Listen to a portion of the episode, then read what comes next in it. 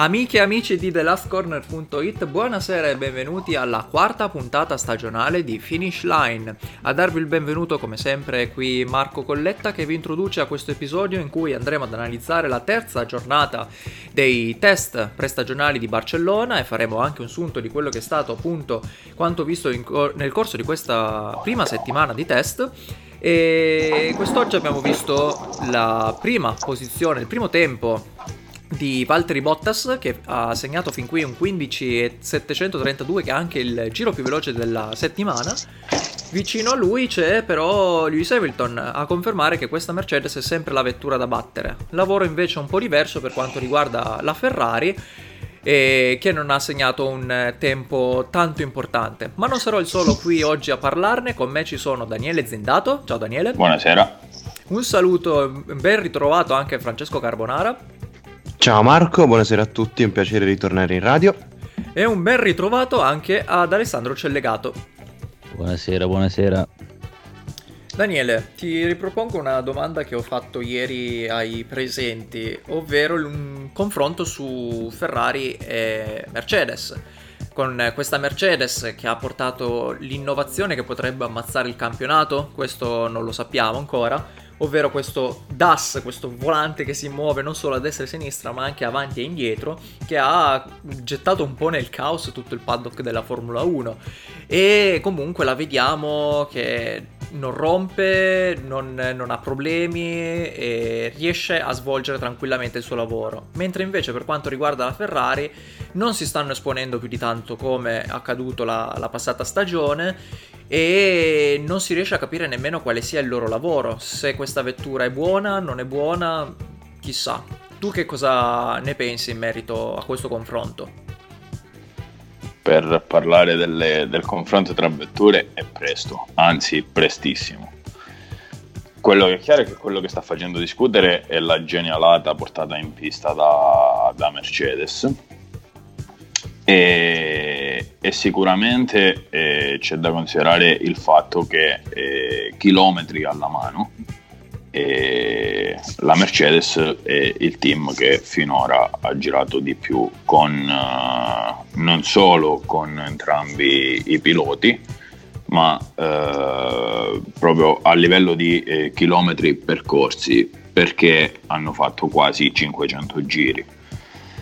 E 500 giri che vuol dire eh, aver fatto già una quantità davvero davvero davvero notevole di eh, chilometri e oltre 2000 quindi eh, cioè, ti rendi conto che aver fatto già 2000 chilometri solo la Mercedes contro eh, i 1600 fatti solo da Ferrari, non parliamo di percorrenze di tutte le power unit, ma proprio di monoposto, e ti dà già un gran vantaggio. Poi si sta parlando tanto del DAS, eccetera, eccetera, eccetera, ma il vero dato, quello che fa, eh, che dovrebbe forse far eh, paura, è che la Mercedes non si ferma.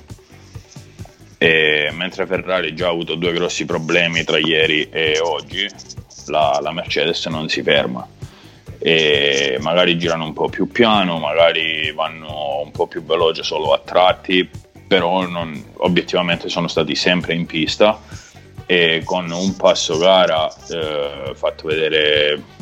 Una rottura però c'è stata. Sì, sì, sì, infatti però cioè, obiettivamente è l'unico serio problema che hanno avuto le power unit Mercedes, non il team Mercedes, è stato quello di oggi con la Tifi. E se vedo più avanti la Mercedes, sì, ma è chiaro che quando arrivi da campione uscente parti sempre più avanti rispetto agli altri. È da capire nella seconda settimana cosa farà Ferrari se concretamente porteranno qualche novità, come si dice, o se eh, saranno ancora con questa vettura e come faranno il lavoro. Qualcuno mi ha detto che Ferrari non ha completato tutto il programma che doveva fare in questi primi test e oggi hanno completato il programma di giornata in extremis. E quindi nelle, la prossima settimana intoppi a parte dovrebbero essere sempre in pista. Quindi aspettiamo la prossima settimana, vedremo la prossima settimana, ma comunque l'unico vero come dire, l'unica vera conferma o dato certo ce lo darà Melbourne.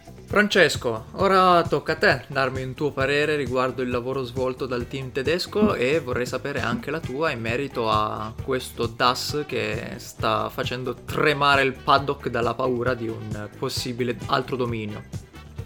Beh, io mi ero costruito una sorta di pensiero su Mercedes dopo il primo giorno e via via quel pensiero si sta un attimo sgretolando perché mh, avevo potuto intendere che il, il, compito di Mercedes quest'anno nei test eh, sarebbe stato quello di buttare un po' di, di farina negli occhi a, ai competitors, sganciando tempi incredibili a ripetizione per nascondere cos'altro. Invece eh, sembra che si stia facendo sempre più strada la, l'altra filosofia di pensiero, ovvero quella che o vanno piano o vanno, lento, o vanno lenti sono comunque più veloci degli altri. Impressiona soprattutto più che l'abilità dei piloti in questo caso, perché i test non esaltano la, la vera abilità dei piloti, ma più che altro il lavoro fatto dalla squadra nell'inverno come i, i, gli uomini Mercedes siano sempre veramente due spanne in avanti. DAS o non DAS, mm, quello può essere anche un modo per spaventare ancora di più, ma intanto l'hanno trovato. Intanto sono riusciti ad elaborare un sistema che comunque va oltre, anche se è legale nel, da, dal prossimo anno, è quel pizzico in più che ha permesso a Mercedes dal 2014 di dominare, non di vincere. E, no, vero, come dicevo sono... ieri anche sì. ad Alessandro, il fatto che comunque Mercedes, nonostante abbia probabilmente poi questo lo sapremo solamente eh, a Melbourne nelle prossime gare però cioè, praticamente ha, ci ha fatto capire qual è la vera essenza della Formula 1 ovvero la ricerca della massima estremizzazione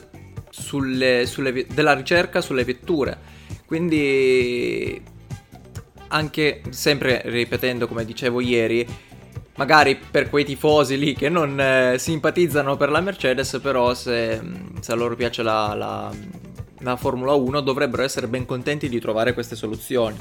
Esattamente, poi fa strano vederlo da un team che ogni, ogni due o tre anni si vocifera che possa lasciare il, il, circus. E puntualmente ti piazzano un'altra invenzione geniale e ti dicono vabbè ma questi eh, vogliono restare, vogliono andarsene, quindi sono soltanto frottole quelle che Mercedes pensa di abbandonare ogni due o tre anni perché poi si gettano, se si gettano così anima e corpo in un progetto che stanno già dominando, quindi in teoria non avrebbero neanche così tanto bisogno di sforzo per, eh, per dominare, però il loro know-how è incredibilmente esteso, quindi cioè, chapeau, non, non, non, si può dire altro, veramente. Un vero appassionato di Formula 1 dovrebbe semplicemente chinare il capo e, e fare i complimenti.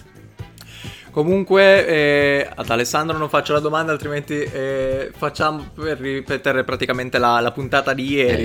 Eh, ci siamo già ampiamente al... Non lo so se magari vuoi aggiungere più che, altro, ieri. più che altro vuoi aggiungere eh... qualcosa sulla giornata di oggi che alla fine eh, hanno fatto le stesse cose che abbiamo visto ieri e l'altro ieri. Sì, diciamo che giusto oggi magari hanno spinto un po' di più per avere un riscontro eh, cronometrico più veloce rispetto ai giorni passati con Bottas che ha fermato il cronometro sull'1.15.732 con le mescole più morbide a disposizione la Mercedes ha fatto 138 giri in totale tra, tra, Hamilton e Bottas, quindi la macchina cammina, la macchina è veloce. Eh, del DAS ne abbiamo già ampiamente parlato sia adesso che, che ieri, quindi c'è ben poco da aggiungere. Insomma, sembra delinearsi una Mercedes ancora una volta come macchina da battere, anche se ovviamente bisognerà sempre aspettare Melbourne per un, um, per un dato più, più certo e più, e più chiaro. Comunque ci scusiamo se ogni tanto mh, mm, riscontrate dei problemi tecnici, ma dato che la Formula 1 sta facendo i test in pista, noi stiamo facendo i test qui prima della stagione, così speriamo di non averne durante eh, il corso dei campionati di Formula 1, MotoGP e di Formula E con finish line, li abbiamo tutti adesso, ce li togliamo davanti e poi abbiamo finito. E prima di passare al prossimo argomento, ne approfitto anche per salutare il nostro Fabio che ci sta seguendo e Jacopo che ormai è diventato un, eh, un, ascoltatore assiduo e vi invito a farci le vostre domande commentando su Facebook nel post dedicato a questa puntata sul nostro sito internet con un commento eh, oppure nella chat qui di fianco nel, nella live di YouTube. Jacopo ci chiede di tornare su Spreaker, no non torneremo su Spreaker, questa è stata la nostra casa nelle prime due stagioni abbiamo fatto un po' un cambiamento, ma alla fine stavamo tanto bene qui e quindi siamo tornati a casa nostra. Non ben... ci avranno mai. Non ci avranno mai, basta, basta Spreaker. Soprattutto perché qua abbiamo, abbiamo anche le grafiche più belle, siamo un po' più, ci possiamo espandere di più, ecco.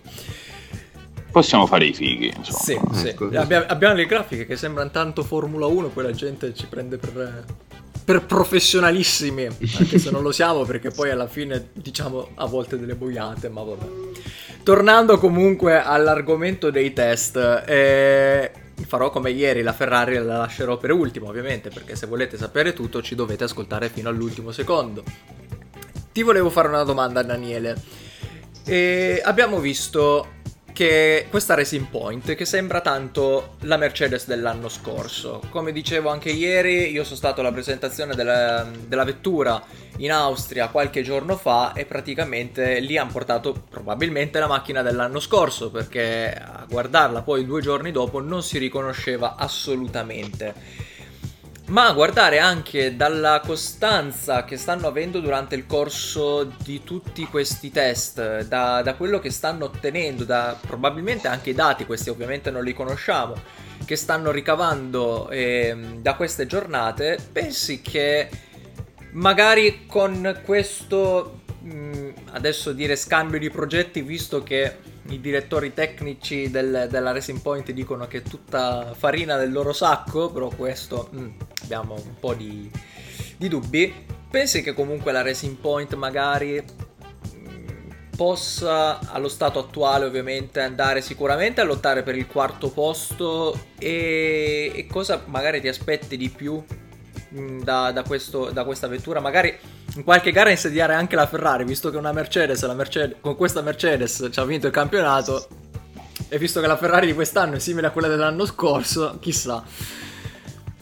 Cosa ne pensi Daniele?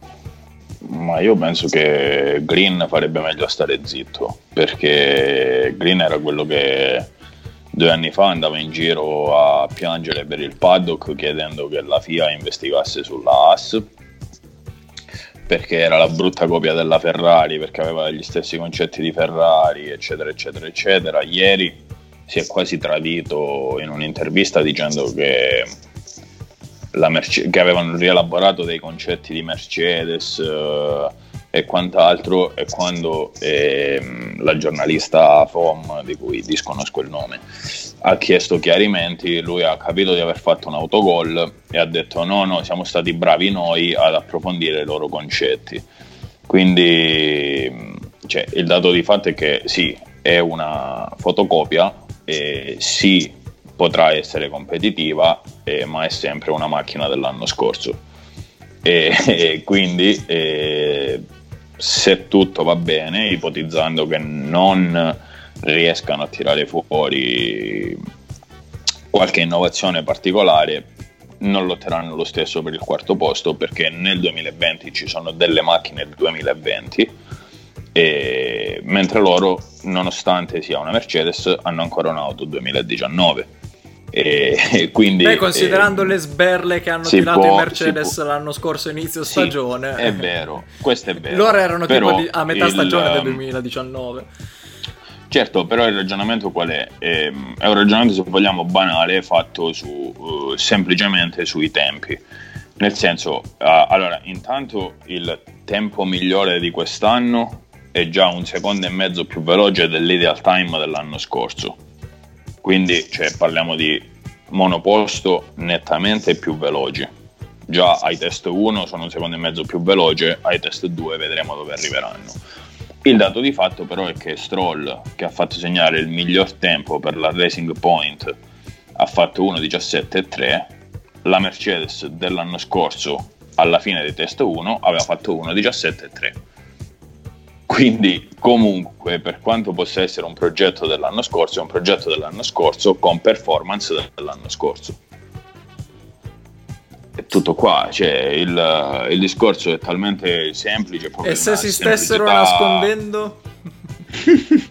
Ma boh, dubito, il discorso come ti dico è di una semplicità disarmante quindi il dato di fatto è quello che una macchina 2019 avrà performance 2019 e è da capire se sono riusciti a essere davanti alla Williams e non mi stupirei però comunque il, il, dato di fatto è quello e vedremo durante il campionato nel corso del campionato quanto la partnership con Mercedes sarà eh, fruttuosa per eh, poter sviluppare al meglio una macchina ti faccio questa domanda Alessandro che ci pone Jacopo.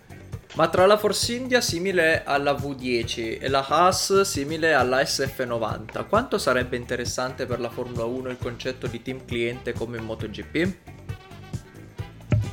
Beh, sicuramente renderebbe le cose un po' più interessanti eh, nella lotta magari di mezza classifica però secondo me verrebbe un po' meno quella mm, diciamo così quell'essenza che hanno sempre avuto questi team uh, privati nel senso che comunque a parte il comparto motoristico si sono sempre affidati alle proprie capacità per sviluppare le vetture uh, penso alla Sauber quando era, quando era, ancora Sauber penso alla Williams che comunque ha creato uh, grandi grandi macchine in passato.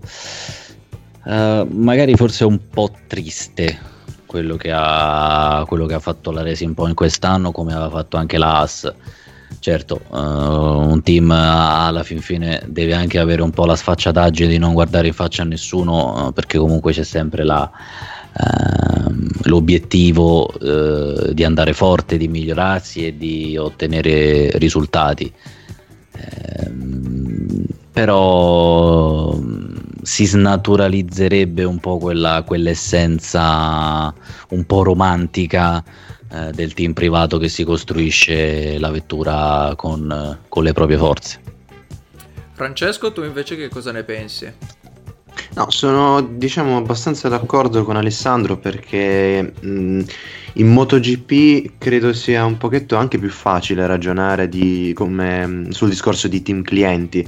Bene o male una moto mh, mm, ora mi, mi, linceranno gli esperti di moto però è un pochetto meno complessa di un'auto di Formula 1 quindi l'adattare una moto 2020-2019 darla a un team clienti non cambia granché la sostanza e soprattutto la filosofia dei due sport è diversa.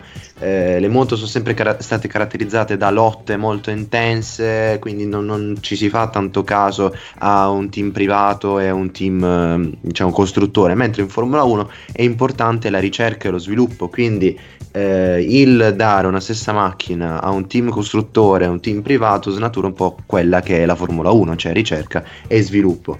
Non sono invece contrario a, queste, a una forma di collaborazione implicita, se si può chiamare così, come nel caso di Haas, sono un pochetto più dubbioso nel caso di Force, ex Force India e ora Racing Point. Eh, tanto la, for- beh... la, la, ecco appunto, stavo per dire Force India, la Racing Point inizieremo a chiamarla così l'anno prossimo quando si chiamerà Aston Martin. esatto. Poi ce la esatto. porteremo avanti fino al prossimo cambio co- co- come direbbe Kimi, o the fuck is calling. eh. esatto. Vabbè, la Spiker, insomma. La eh, Jordan.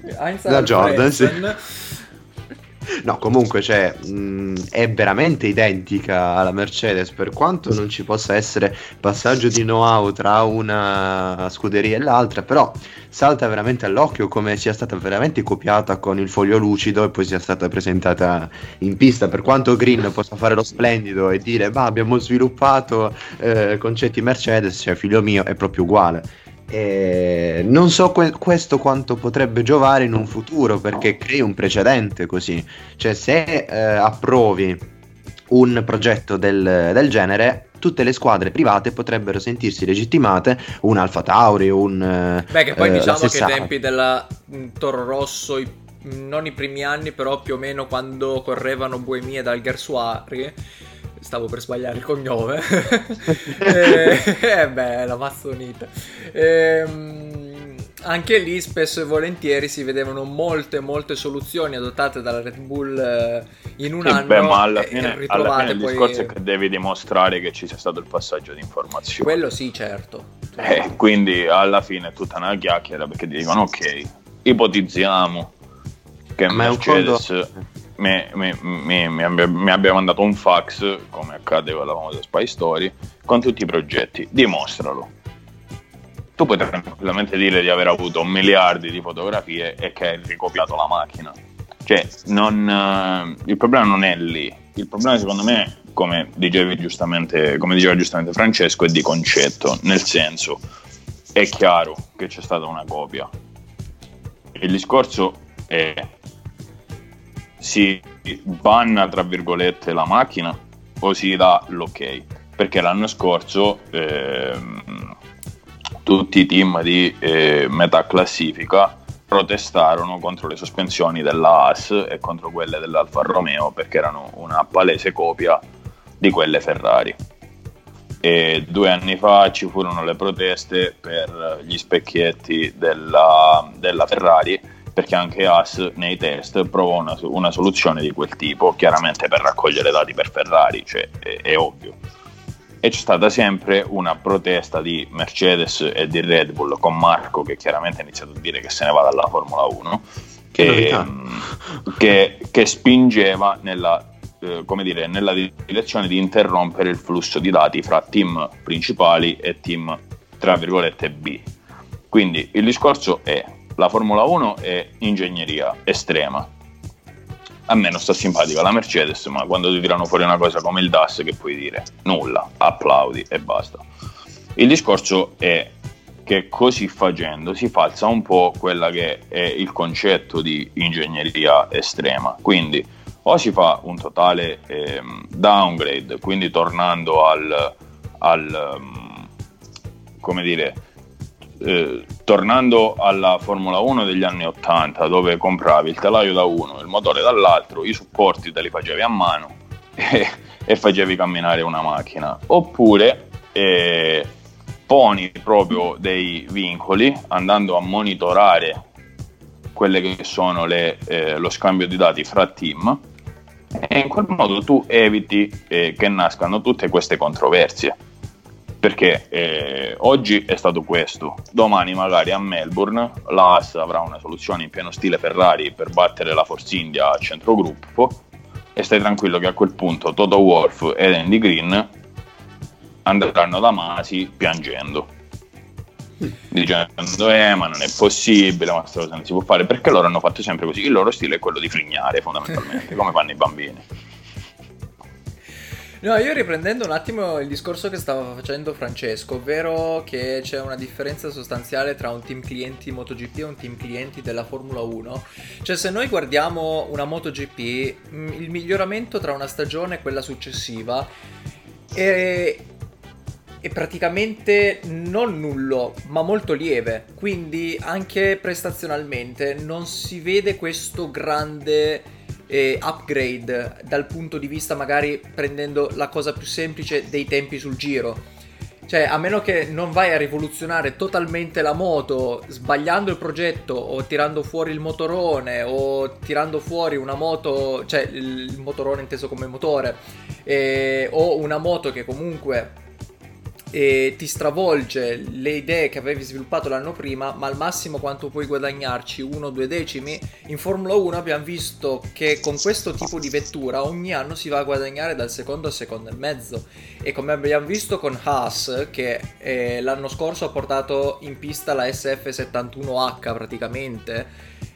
E poi abbiamo visto che è arrivata penultima in classifica. Quindi, tenendo conto di queste considerazioni, come diceva bene Daniele in precedenza, eh, vedremo se poi non finirà per lottare contro la, contro la Williams. Perché appunto c'è questo grande divario prestazionale tra una stagione e l'altra, a differenza della Formula 1. Quindi è una cosa un po' più più differente. Forse bisognerebbe prendere proprio l'ultima vettura realizzata la stagione precedente, farci un po' di sviluppo e a quel punto te la puoi anche giocare. Ma se devi prendere magari per dire il progetto della vettura inizio stagione, perdi già in partenza, almeno a mio parere, poi non so cosa ne pensate voi.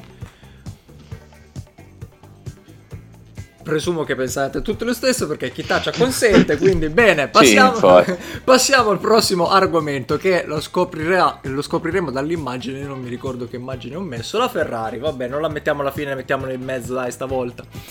La Ferrari che come hai detto bene tu prima Daniele eh, ha fatto molti meno giri rispetto alla Mercedes e oggi ha avuto uno stop durante il corso della mattinata, Francesco. E loro avrebbero dovuto lavorare molto sull'affidabilità che l'anno scorso è stata una delle pecche della SF90. Affidabilità che però eh, sembra che ci sia forse un po' di più ma neanche tanto perché oggi hanno avuto un problema.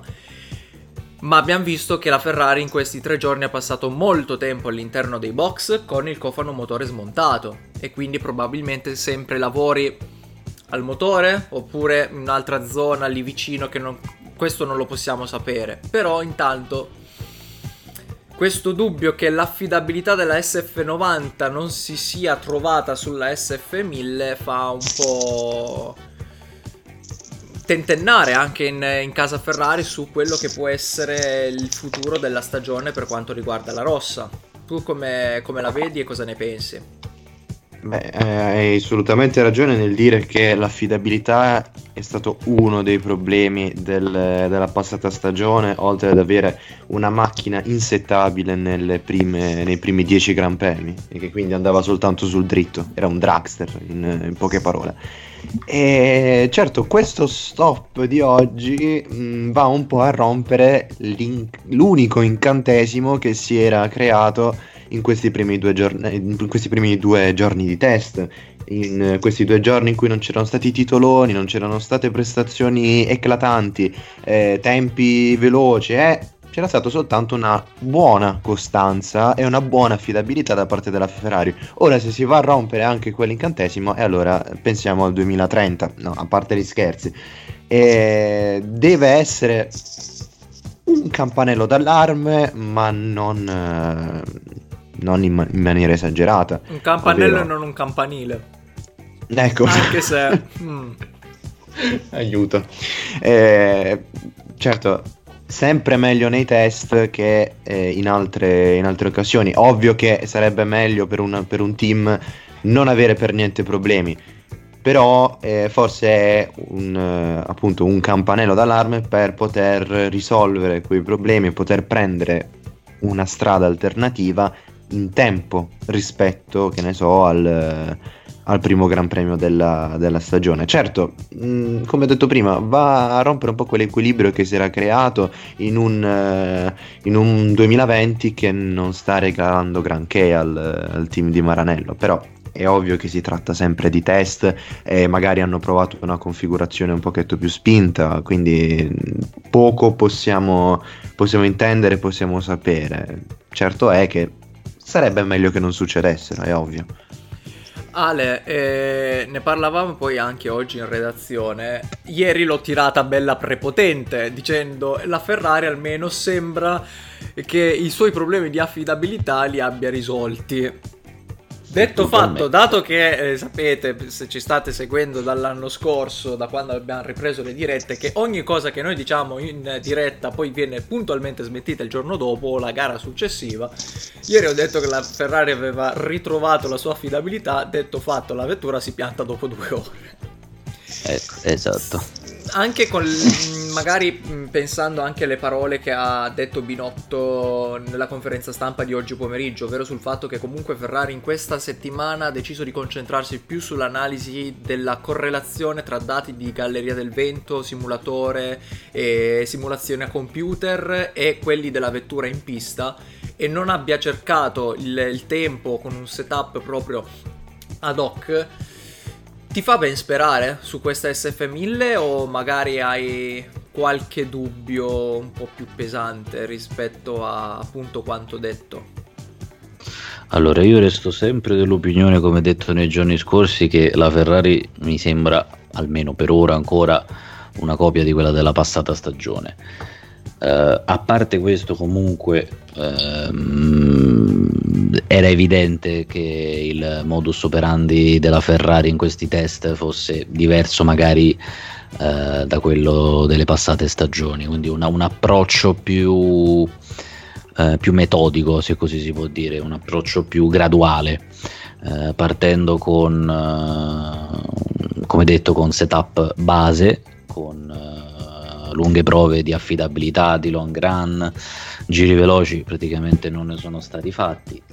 Uh, il problema avuto stamattina al pescaggio del carburante è stato un po' un, uh, un, un peccato perché ha rovinato comunque come dicevi anche tu ieri la, la positività de, dell'affidabilità avuta fino a stamattina Mm, resto comunque un po' scettico, se devo essere sincero, sulla, sulla, sulla bontà della SF1000. Però era, è stata solamente la prima settimana di test, sono solamente tre giorni che praticamente non hanno detto nulla su questa Ferrari che per ora si può dire resti un, un, grande punto interrogativo. Vedremo la prossima settimana in che modo affronterà, affronterà i, i, i, giorni di test, se magari in maniera più aggressiva, ma mostrandosi un po' di più, o vuole ancora mantenere le carte coperte. Um, insomma, vedremo. Uh, resto comunque un po' più che altro è, è sulla macchina che l'ho vista troppo troppo uguale a quella del 2019. Le mie uniche perplessità sono solamente su quel discorso lì. Daniele, questa vettura che non potrà essere la Haas del 2021, come, quali sono le tue prime impressioni dopo questi primi tre giorni? Io stranamente sono positivo e ti spiego perché perché a differenza di, dei diretti concorrenti, quindi eh, Red Bull e Mercedes, la SF1000 è una vettura concettualmente totalmente nuova. E è una macchina che ha un telaio più corto, quindi un passo diverso, e degli ingombri diversi, è stata riprogettata completamente la power unit appunto per farla rientrare in questi nuovi ingombri e è una macchina che chiaramente uh, si porta dietro dei problemi di progettazione dovuti al fatto che semplicemente è una macchina nuova. E Binotto l'ho sentito stranamente scoraggiato, Binotto mi sembra un inguaribile ottimista, l'ho sentito molto scoraggiato, e però il, il dato di fatto è che e c'è ancora una settimana in cui la Ferrari potrebbe portare cose del tutto nuove. E comunque il lavoro fatto dalla Ferrari si è concentrato, per stessa ammissione della Ferrari, non sulla uh, ricerca di una vera performance, ma più che altro su, uh, si è concentrato sulla ricerca di, eh, del riscontro dati tra simulazione, galleria e pista. E questo perché eh, la mia idea è che loro si sono resi conto di forse di aver necessità di sviluppare e, e quindi poter eh, contare su una simulazione di altissimo livello ti permette di avere degli sviluppi, si presume, di altissimo livello. Comunque ehm, sento parlare tanto di affidabilità, non ci dobbiamo dimenticare che l'anno scorso le Power Unit Ferrari sono state quelle che si sono fermate di più durante i test perché con Alfa Romeo e As sono state quelle che si sono fermate di più. E non dimentichiamo e... poi tutti i problemi che ha avuto anche la Ferrari esatto, durante la stagione. Quindi è vero, la Ferrari l'anno scorso è stata la squadra che ha fatto più giri di tutti, ma le Power Unit Ferrari eh, hanno girato meno, a, a conti fatti hanno girato meno di quelle Mercedes e poco di più di quelle Honda, con due soli team. Quindi cioè, la differenza obiettivamente c'è solo che quest'anno si sta fermando la Ferrari, quindi se ne accorgono tutti. No, l'anno scorso si è fermata molto di più. A conti fatti, oggi Vettel è stato comunque uno dei piloti più attivi in pista perché ha chiuso 100 giri e quindi comunque eh, la Ferrari poco o tanto sta girando il primo giorno Leclerc ne ha fatti 130, ieri in due ne hanno fatti intorno a 120, 122. Quindi comunque... Sì, considerando sta, comunque che passano molto girando. tempo anche nei box. La Ferrari comunque gira, accumula chilometri, accumula lati. Ora, eh, stasera torneranno già tutti a Maranello, tutti i tecnici saranno già a Maranello. Da domani si ricomincerà a lavorare, vediamo la prossima settimana che ci sarà di nuovo in vista di Melbourne. Non ci dimentichiamo che nel 2017, così giusto per portare male, eh, la Ferrari è stata la macchina che nei test ha girato, eh, è stata forse la macchina che ha girato, ha co- completato il terzo miglior numero di giri dietro Red Bull e Mercedes, dopo le prime due gare era a 50 punti.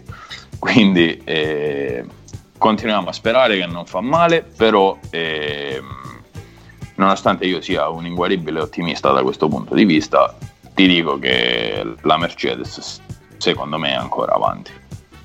E prima di passare al prossimo argomento vi chiedo un pronostico un po' particolare.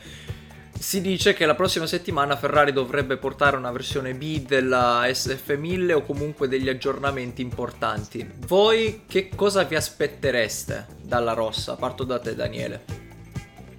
Ah, sicuramente un'ala anteriore nuova, visto che è quella dell'anno scorso. E poi boh, non lo so perché in realtà ho visto tante soluzioni che mi hanno entusiasmato, devo essere onesto. E delle pance super strette, c'è cioè un retrotreno che fa veramente, veramente paura per il livello di complessità che presenta e la soluzione delle pance come ti ho detto è veramente bella sono delle pance molto alte con delle bocche particolarmente strette che portano tanta aria al posteriore ho solo perplessità sul muso perché come ti ho detto mi sembra più che altro un muso 2019 e la Ferrari è una delle poche auto che non presenta il cape per spostare dei flussi importanti verso il posteriore. Quindi vediamo eh, se l'evoluzione passerà da lì o meno, ma, ma comunque ti ripeto, eh, ci sono ancora tre giorni e tanti chilometri da fare, quindi tutto può essere. Francesco?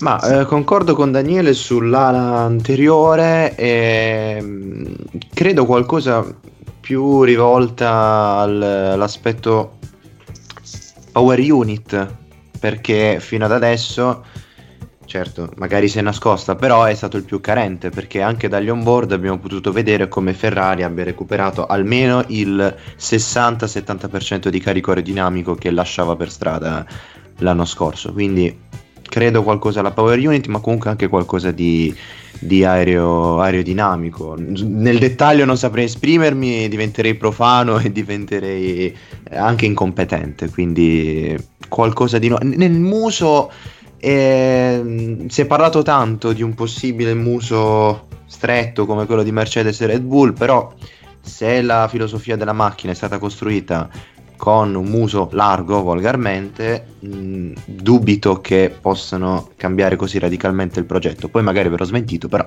questa è la mia idea per ora. Alessandro? Anche io concordo d'accordo con quello che è stato detto precedentemente, penso che il reparto anteriore della SF1000 sarà quello eh, su cui si interverrà maggiormente anche per quanto riguarda la power unit. Eh, per il resto mm, penso che la Ferrari manterrà la macchina che ha portato finora, magari ci saranno delle piccole migliorie qua e là, magari delle cose impercettibili però penso che l'ala anteriore sia, sia, il settore in cui la Ferrari deve intervenire in questo momento, viste anche le soluzioni che hanno portato altre vetture, vedi per esempio la Red Bull. Ecco, eh, Francesco tu dicevi sembra aver recuperato un po' il carico aerodinamico. Mm, io almeno non mi sento tanto di dare ancora dei giudizi per quanto riguarda la stabilità della vettura, più che altro perché appunto non avendo spinto mai al massimo fino ad ora, mm-hmm. magari il, il, fatto di non aver appunto spinto non hanno cercato... Vuol dire che è più facile guidare. Ed è più facile da guidarla, sì. Mm. Quindi magari la prossima settimana, quando probabilmente cercheranno di disegnare il tempo più veloce, vedremo la macchina che spero di no, Ma potrebbe anche iniziare a scodare a destra e a sinistra, soffrire di sovra sottosterzo come la F14T, cioè questo non lo sappiamo finché non la vediamo Beh, raggiungere però, il limite. Certo, però, dal, punto di vista, dal punto di vista power unit, secondo me ehm, c'è, c'è un calcolo abbastanza banale da fare. Oggi la Ferrari ha spinto in tre giri stamattina, prima eh, appena hanno montato il secondo treno di gomme hanno spinto in solo tre giri e, e hanno spinto diciamo, con un effetto tra virgolette altalena, cioè un settore sì e un settore no, per non cercare mai un vero time attack. E il dato di fatto è che appena Vettel ha spinto è stato primo negli speed trap fino a stasera, che ha fatto 329 sì, sì. e qualcosa. Quindi c'è pure dire che non c'è più velocità è da, è da, valutare quando si cercheranno i time attack e da capire quanto sta velocità c'è o non c'è perché eh, oggi pomeriggio ho seguito la simulazione di gara di Giovinazzi che girava costantemente sull'1.23 prendendo 8 secondi, 7 secondi dal miglior tempo di Bottas.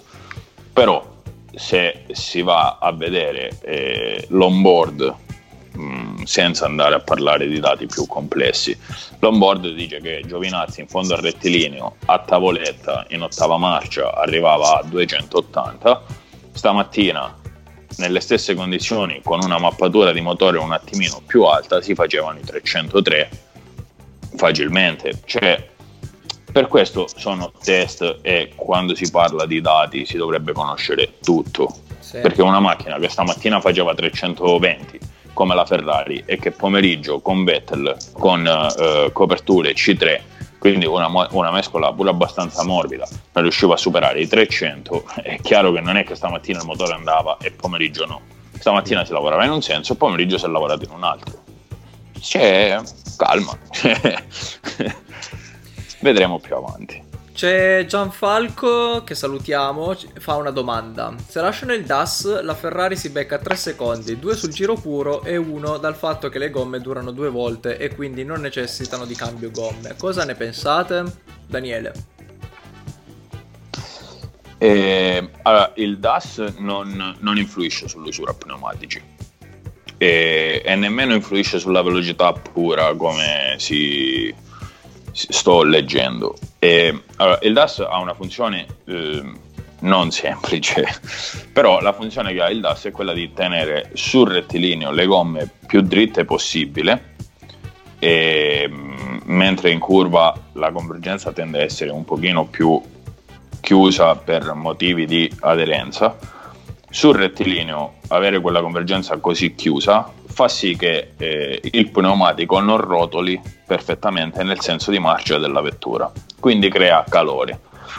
Avere molto calore, oltre a eh, far sì che la gomma non aderisca perfettamente all'asfalto, provoca dei problemi di usura, il troppo riscaldamento provoca il famoso blistering e quindi che succede? Che questo eh, non dà un vantaggio puro in termini di velocità, dà un vantaggio in termini di controllo di temperatura delle gomme.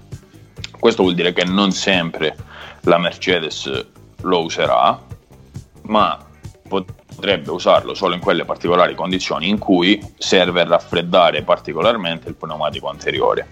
E, ehm, in termini di usura cosa vuol dire? Vuol dire che non hai eh, dei pit stop improvvisi legati al fatto che eh, la performance del tuo pneumatico crolla a picco appunto per motivi di blistering, ma hai un'usura più lineare, ma realisticamente in uno stint di eh, 40 giri utilizzando il DAS puoi arrivare a farne 43, 44, ma non è che da 40 passi a 55 e puoi avere una migliore gestione, certo, ma in termini pratici, realisticamente parlando, il vantaggio in termini di percorrenza è poco.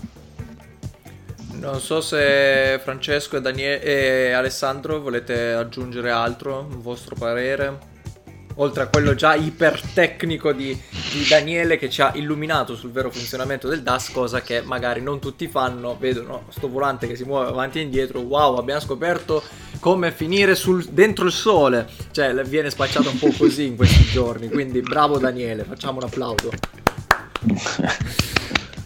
Eh, che c'è da dire? Nel senso, ha già detto tutto. Eh, eh, non si possono trarre conclusioni sul DAS dopo due giorni che è apparso, quindi è assolutamente inutile. C'è, c'è poco da dire, essendo proprio stretti stretti. Francesco? No, eh, vabbè, che no, appunto no, no, al parere. Ha parlato, ha, parlato il, ha parlato il magnifico Daniele. Il Vade, quindi... ha parlato il Vade. Cioè, non... mi sarei aspettato anche una musica stile Piero Angela. So, Quella non ce l'abbiamo. reso tutto più orchestrale. Non ce l'abbiamo ancora, dobbiamo provvedere. Daniele, quando ci sei, ricordamelo che dobbiamo mettere la musica di Super Quark in sottofondo. Sarà fatto. Allora, direi di passare al prossimo argomento che andiamo a svelare, la Red Bull. E per Red Bull direi in generale il, ehm, il panorama del mondo Honda, quindi Red Bull, Alfa Tauri con eh, questo nuovo team, nuovo ma vecchio, che ha un nome che noi chiameremo sempre Toro Rosso, cioè che poi, vedete, cioè Alfa Tauri viene così spontaneo, Racing Point no, ma sarà proprio perché Racing Point è un nome che diciamo, non è che è tanto amichevole, non è tanto bello, quindi non viene. Era, era più simpatico forse India. Era. No, comunque, a parte gli scherzi, eh, secondo me il, il, duo Honda, quindi Red Bull Alfa Tauri, è quello che probabilmente ha stupito di più, togliendo Mercedes, in questi test. Perché comunque, allora, già il fatto che in tre giorni Honda è l'unico motorista che non ha subito problemi. Abbiamo visto la Ferrari oggi, abbiamo visto Mercedes oggi e abbiamo visto Renault oggi. Sempre col povero Ricciardo che lui cioè, non se la scampa mai con motori Renault. E Honda che fino a due anni fa, due o tre anni fa si beccava i peggio insulti da, da Fernando Alonso Adesso completa tre giorni di test senza neanche un minimo accenno di problema, ma neanche tipo un fischio, niente, niente. E comunque eh, la Red Bull, vabbè, il fatto che comunque abbia portato una vettura molto estrema, questo non è una novità, lo abbiamo già visto dalla presentazione con questo muso che praticamente ricorda quello delle vetture che sono state di Webber e Vettel ai tempi dei titoli mondiali. Ma Alfa Tauri che sembrerebbe comunque essersi avvicinata molto ai top team, non al livello dei top team, ma forse quest'anno una lotta per il quarto posto potremmo vederla, Francesco? No, non è così tanto azzardato dirlo perché veramente la lotta centrogruppo quest'anno più che mai è così tanto imprevedibile e soprattutto per il fatto che Alfa Tauri in questi test, soprattutto con Kvyat, come dice lui, che è molto pignolo sulla pronuncia, infatti l'avrò sbagliata sicuramente, il buon Danilo Kvyat eh, rispetto a Gasly che magari se l'è presa un po' più comoda, ma mh, mm, de- devo dire che veramente ha compiuto un bel passo un bel passo in avanti soprattutto rispetto all'anno scorso. L'anno scorso Toro Rosso era una una macchina, passatemi la licenza, per, eh, che diciamo, andava discretamente su alcune piste, sfruttava eh, le situazioni caotiche e conquistando il massimo possibile, perché due ne abbiamo avute di situazioni caotiche, due po' di Toro Rosso, però per il resto era comunque una macchina da centrogruppo. Quest'anno invece devo dire che l'inizio sembra abbastanza promettente. Il quarto posto con una Force India, eh, con una Racing Point così simile a Mercedes, se si mantengono le aspettative, potrebbe essere un pochetto azzardato. Però la lotta a centrogruppo per magari essere la quinta forza del campionato non è così tanto appunto azzardata. Eh, io dico che se Kvyat e Gasly manterranno una buona costanza, che è un po' quella che manca a tutte e due, in questi scampoli di carriera che abbiamo visto dei due, potrebbe togliersi delle interessanti soddisfazioni. Non vado oltre perché poi sarebbe quella sì che sarebbe fantascienza. Alessandro? Sì, sarà un'annata molto importante per, ehm, per i due team motorizzati Honda, per la Red Bull che secondo me tenterà prepotentemente l'attacco alla Mercedes, molto più della Ferrari secondo me i dati sono, sono, sotto gli occhi di tutti. In, in questi tre giorni di test la, la, Red Bull ha totalizzato 471 giri in totale, quindi ha macinato chilometri su chilometri su chilometri su chilometri, come anche l'Alfa Tauri che ne ha fatti di 384. Eh, oggi Kvyat ha anche, ha anche strappato un tempo comunque interessante considerando eh, la, la, media vista in questi giorni tra Racing Point e Renault e Alfa Romeo diciamo che la lotta è molto molto molto serrata. Eh, L'Alfa Tauri sembra, sembra, nata molto molto bene.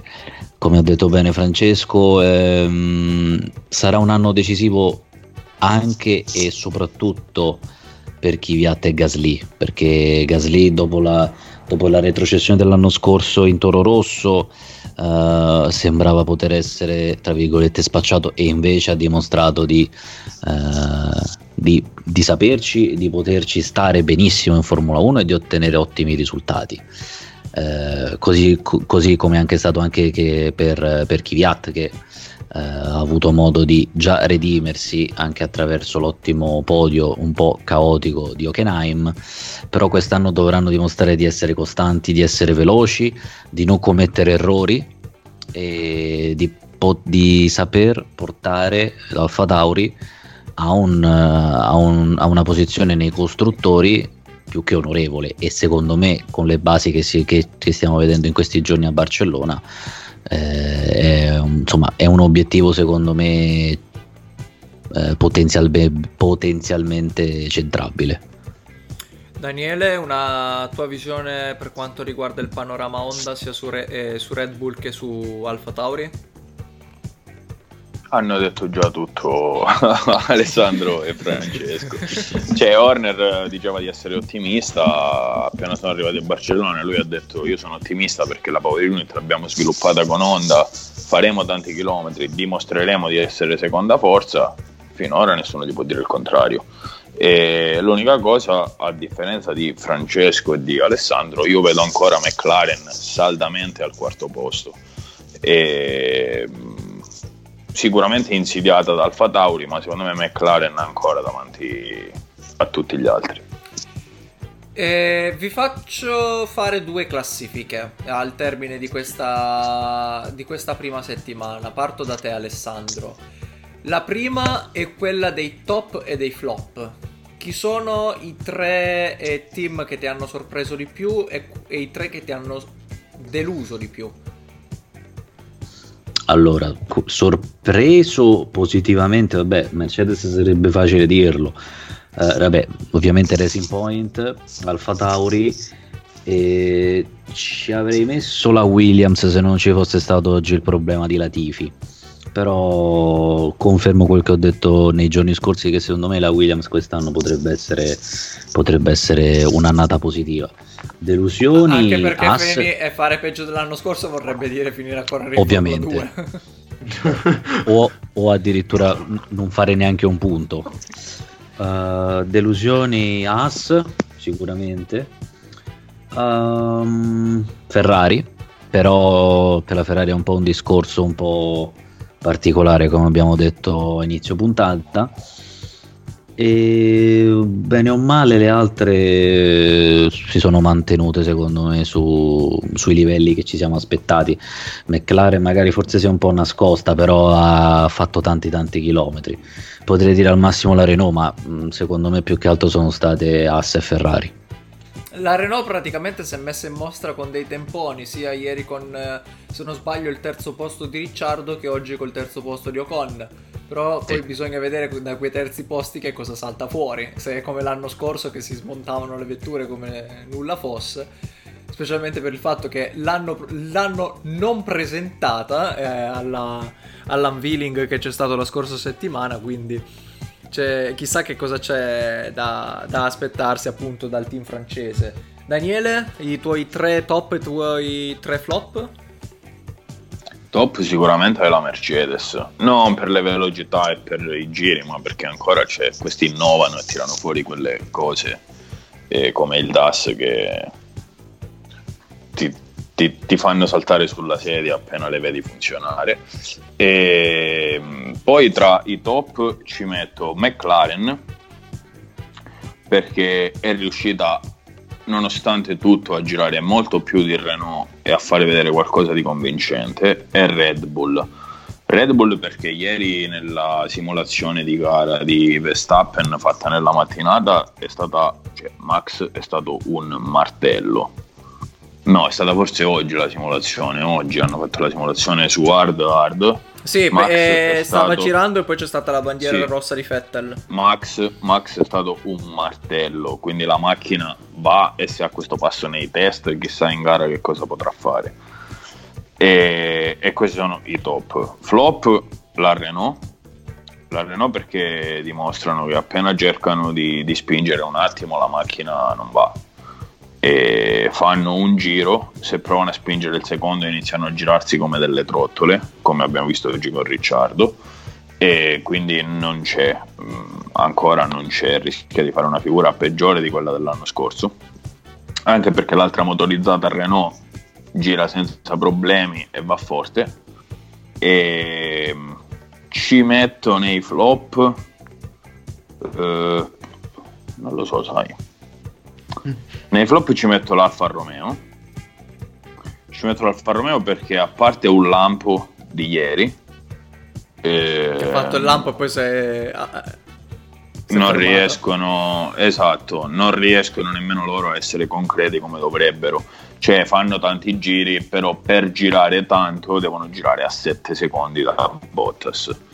E, e questo mi fa un pochino di paura perché vuol dire che c'è qualcosa che non va chiaramente, però quello dal punto di vista sembrerebbe Power Unit.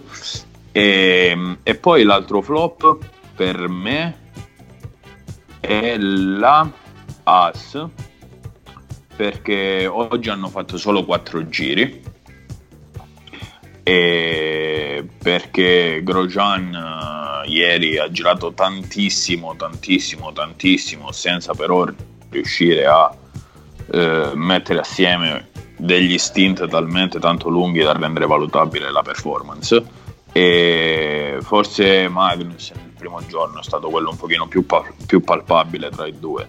Però sì direi che sicuramente anche l'AS va, va nei flop decisamente. Francesco? Beh, tra i top sicuramente senza, senza, dubbi Mercedes per gli stessi motivi detti da Daniele, non tanto per i tempi perché possono lasciare il tempo che trovano, ma per la, veramente la, la capacità di innovare, di rivoluzionare soprattutto tutto il panorama della Formula 1, dei motori in genere. E tra i top ci inserisco anche la Racing Point con una piccola riserva in attesa di scoprire quanto, eh, quanto sarà uguale alla V10 e quanto, quanto tempo di vita avrà. Perché potrei anche aspettarmi una squalifica tra virgolette quindi Racing Point dovrebbe rimboccarsi le maniche e costruire praticamente un'altra macchina ma dubito Beh, che tutto questo sia ce fattibile. l'hanno, quella, quella, lì che ho visto lunedì. Quella della presentazione. Se vogliono gli ripasso le foto se l'hanno cestinata così se la ricostruiscono eh beh, ovvio a parte gli scherzi Racing Point perché comunque sia Perez che Stroll, eh, Stroll l'ho visto tra l'altro in qualche onboard finalmente non eh, fare casini col volante in rettilineo in curva, quindi questo è già un, un, segnale incoraggiante, soprattutto per i due la possibilità di guidare una macchina, se ovviamente il progetto è uguale tra le due, una macchina da titolo, sarebbe la prima volta per, eh, per tutti e due, quindi è una ghiottissima opportunità e mi sembra che non stiano per niente... Da su... titolo dell'anno scorso. Dell'anno scorso, ovvio, però sempre sempre da titolo. E tra i top ci inserirei anche Williams. Certo, il problema di oggi sempre ha rotto quel fatitico incantesimo di tutte le scuderie. Però rispetto all'anno scorso, che erano con quattro piedi e mezzo nel, nella fossa, hanno dato segnali veramente incoraggianti, soprattutto Russell, che abbiamo, sappiamo quanto riesca ad emergere dalle situazioni di difficoltà, però essere perlomeno a centro classifica senza girare con le C5 perché se giri con le C5 in teoria il tempo ti viene facile. Quindi essere a centro classifica con le C3 è già una cosa abbastanza, fondament- eh, abbastanza importante. Comunque anche la continuità di, di rendimento è stata impressionante per un team che fino all'altro ieri ci aspettavamo dovesse stazionare nei bassi fondi. Tra i flop ehm, Mm, è un po' difficile perché tutte in realtà si sono comportate abbastanza discretamente. Ferrari viene facile perché eh, non ha espresso quello che potrebbe esprimere o che magari dovrebbe esprimere. Quindi faccio un po' la parte del tifoso medio e mi ci metto, e lì ci metto la Ferrari perché non sono quelle le posizioni in cui dovrebbe, dovrebbe stanziare. Ci metto anche la AS perché sinceramente non ci ho capito nulla del, del programma dell'AS. Eh, un giorno gira tanto, un giorno gira poco, non ho capito eh, i passi, i giri, è veramente camaleontica. La AS Quindi... di quest'anno mi sembra un po' la Renault dei test dell'anno scorso, è uguale. Mm. Sì, più o meno. Sì, sì, eh, la macchina si smontava da sola, giravano ma non si capiva che cosa volessero fare. Un po' ha senso, non, non so che vogliono fare sinceramente. E come terzo flop mh, mm, è difficile sceglierlo perché veramente ci potrei buttare una, un Alfa Romeo perché McLaren dubito che eh, svolga un lavoro così sotto traccia e poi abbia delle prestazioni così povere. McLaren sappiamo dove era l'anno scorso e con le promesse che hanno fatto, mm, come giustamente dice Daniele, in effetti il quarto posto dovrebbe essere ancora una volta sua, sua priorità e sua esclusività. Ci butterei Alfa Romeo perché a parte Lampi e sembra essere un po' critica la situazione come quella dell'anno scorso. E come non lo era in realtà a fine 2018 è cambiato qualcosa tra 2018 e 2019 che ha un po' rotto quell'equilibrio giusto che si stava trovando e che stava permettendo addirittura ad Ericsson di fare gare decenti. Quindi ci metto abbastanza a cuor leggero l'Alfa Romeo. E il secondo pronostico questo velocemente eh, una presunta classifica costruttori alla luce di quanto visto fino ad ora, secondo voi? Parto da te, Daniele. Impossibile. ecco, ecco come si... Perché non, vu- non, vuole dire che deve vincere la Mercedes anche quest'anno, quindi dice impossibile. No, beh, ehm, non sappiamo, magari la Ferrari tira fuori qualcosa di assurdo e salta davanti. Non lo so. E te li posso fare più o meno a gruppi, nel senso primo, secondo e terzo saranno sempre gli stessi, quindi Ferrari, Red Bull e Mercedes in ordine sparso. E secondo me l'unica posizione che io mi sento di, di, darti come certa è il quarto posto McLaren, perché io non so perché, ma li vedo ancora davanti a tutti. Ah, non solo perché hanno due non solo perché hanno due grandi piloti, perché obiettivamente Norris e Sainz sono due bestie e, e, la macchina sembra che vada, quindi mi sento di dirti che loro saranno quarti e te lo dico abbastanza in modo tranquillo. La Mercedes dell'anno scorso non sappiamo quanto sarà competitiva rispetto alle macchine di quest'anno e vedo dietro purtroppo Renault, la vedo abbastanza attardata. E, non lo so perché poi Haas, Williams, Alfa è da vedere quanto passo avranno durante la stagione per poter eh, lottare. E come vedo bene pure l'Alfa Tauri, quindi non, sa- non, potrei darti una classifica che sia attendibile, cioè una cosa che poi tu a dicembre dirai ecco avevi detto una cazzata, no, quindi non te la dico. e, e, però... Beh dai, io, io, l'anno scorso un pronostico sono riuscito a farlo, ho detto che la Renault avrebbe fatto schifo e ha fatto schifo perché è peggiorata rispetto all'anno precedente, quindi almeno quel pronostico l'ho preso.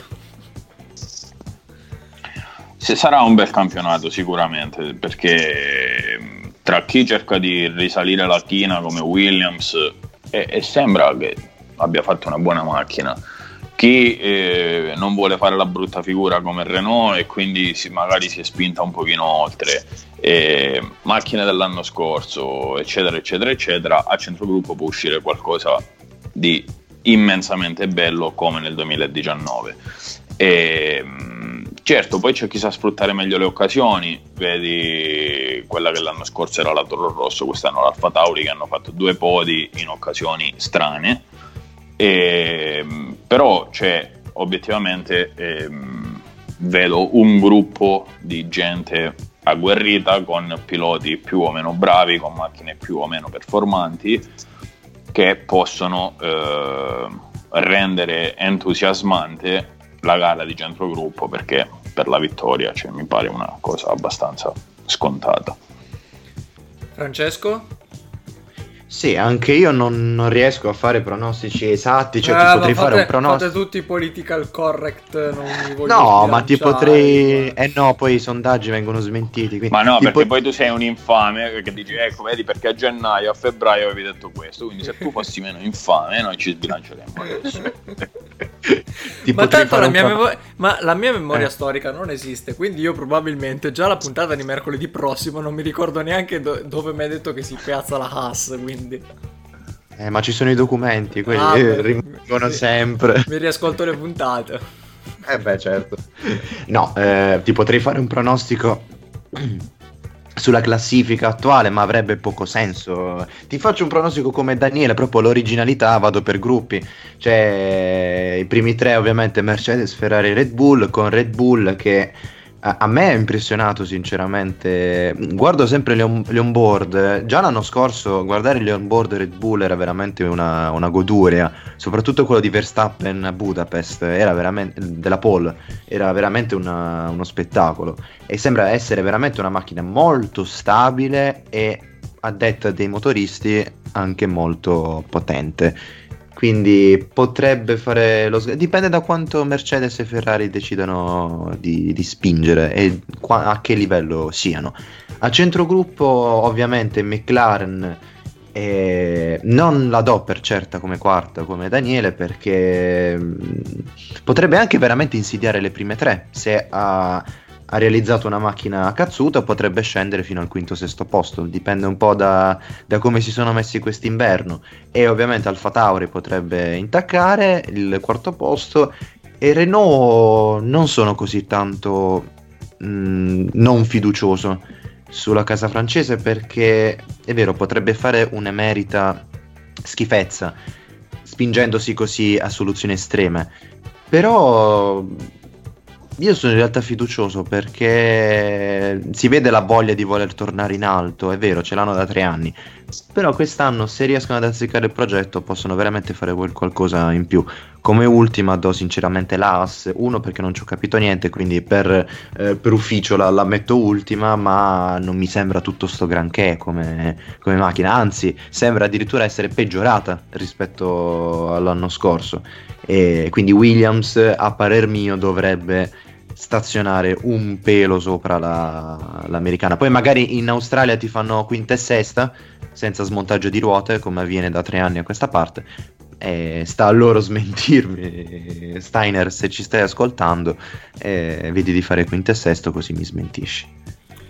Alessandro, dimmi che almeno tu mi vuoi fare una top 10 dalla prima alla decima posizione. E invece? tanto, tanto, lui, tanto, lui, come minimo torna ai test dell'anno prossimo, quindi non gli posso rimancare niente. Ah, onesto. Allora, sarò molto stretto. Top 3 in ordine Mercedes, Red Bull, Ferrari. Ovviamente faccio sempre la solita premessa che è stata fatta, so test, quindi pigliamo diciamo così pronostici con, con, con non, non, una pinza 8 eh, gruppone di, di, metà classifica Racing Point, Alfa Tauri, McLaren, Renault e Alfa Romeo. In ordine magari non così però mh, mm, penso che più che altro per il quarto posto saranno ora come ora a vedere i risultati Racing Point eh, McLaren e Alfa Tauri con Renault e Alfa Romeo più eh, un po' più staccate Uh, Williams la metterei nel gruppo di metà classifica, però diciamo un, fa parte un po' del gruppo intermedio tra, tra i mid-team e l'AS, che secondo me è l'ultima forza del campionato, a, stando a questa prima settimana di test. E direi che abbiamo concluso, eh, non c'è più nient'altro da dire tranne, tranne, che ci ritroviamo la prossima settimana. E però prima della prossima settimana Finish Line, anzi Finish E-Line torna domani, eh, col fatto che comunque io ancora devo vedere la gara, quindi bello che è passata una settimana ancora la devo vedere. Domani ci sarà la puntata di Finish, line, in, eh, Finish E-Line, ce la posso fare, eh, dedicata alle Prix del Messico, vinto da Mitch Evans, questo me lo so già, spoiler, eh, già spoilerato purtroppo, e eh, vabbè. Ragazzi, eh, vi ringrazio per essere stati qui con me in questa puntata. Non so se vi ritroverò io eh, la prossima settimana, se ci, se ci, sarete voi, se ci sarò io, se ci sarà Peppe, non so chi ci sarà. Vedremo. Eh, anche, per state, anche per voi che ci state ascoltando sarà una sorpresa per tutti. Grazie Daniele per essere tornato con noi dopo la tua esperienza alla Dakar come... come opinionista Come dei camion, solo dei camion. Con i grandi Kamas che se avessero eh, fatto i test di Formula 1 avrebbero già vinto i prossimi 5 mondiali. Grazie mille, grazie a voi. Grazie anche a Francesco. Grazie a te Marco, sempre un piacere tornare in radio. Che quest'anno, eh, ricordiamo, sarà il conduttore di Finish Line con le puntate della MotoGP. Eh, ormai è, è, è, tutto suo, tutto suo, campo suo, casa sua. grazie per l'investitura, maestro. un saluto e un ringraziamento anche ad Alessandro. Ciao Ale. Grazie, grazie a voi. Prima di salutarvi io vi ricordo che potete continuare a seguirci sul nostro sito thelastcorner.it dove riceverete tutte le informazioni riguardanti le ultime novità eh, del motorsport. Vi invito anche a seguirci su tutti i nostri canali social a partire dalla pagina Facebook, poi su Twitter e Instagram con il nome The Last Corner IT di seguirci soprattutto sul nostro canale Telegra- Telegram perché lì vi arriveranno le notifiche con tutte le notizie che, pubbliche- che, pubblichiamo sul nostro sito internet e anche di iscrivervi. Se non lo avete già fatto al nostro canale di YouTube di attivare la campanella così quando noi andremo in live vi arriverà la notifica sul telefono, sull'email, dove volete e, e così inizierete subito a seguirci e a farci un sacco di domande. Un ringraziamento e un saluto anche da parte mia, da Marco Colletta. L'appuntamento è a domani con Finish E-Line e alla prossima settimana con Finish Line per la seconda settimana di speciali sulla Formula 1. Ciao!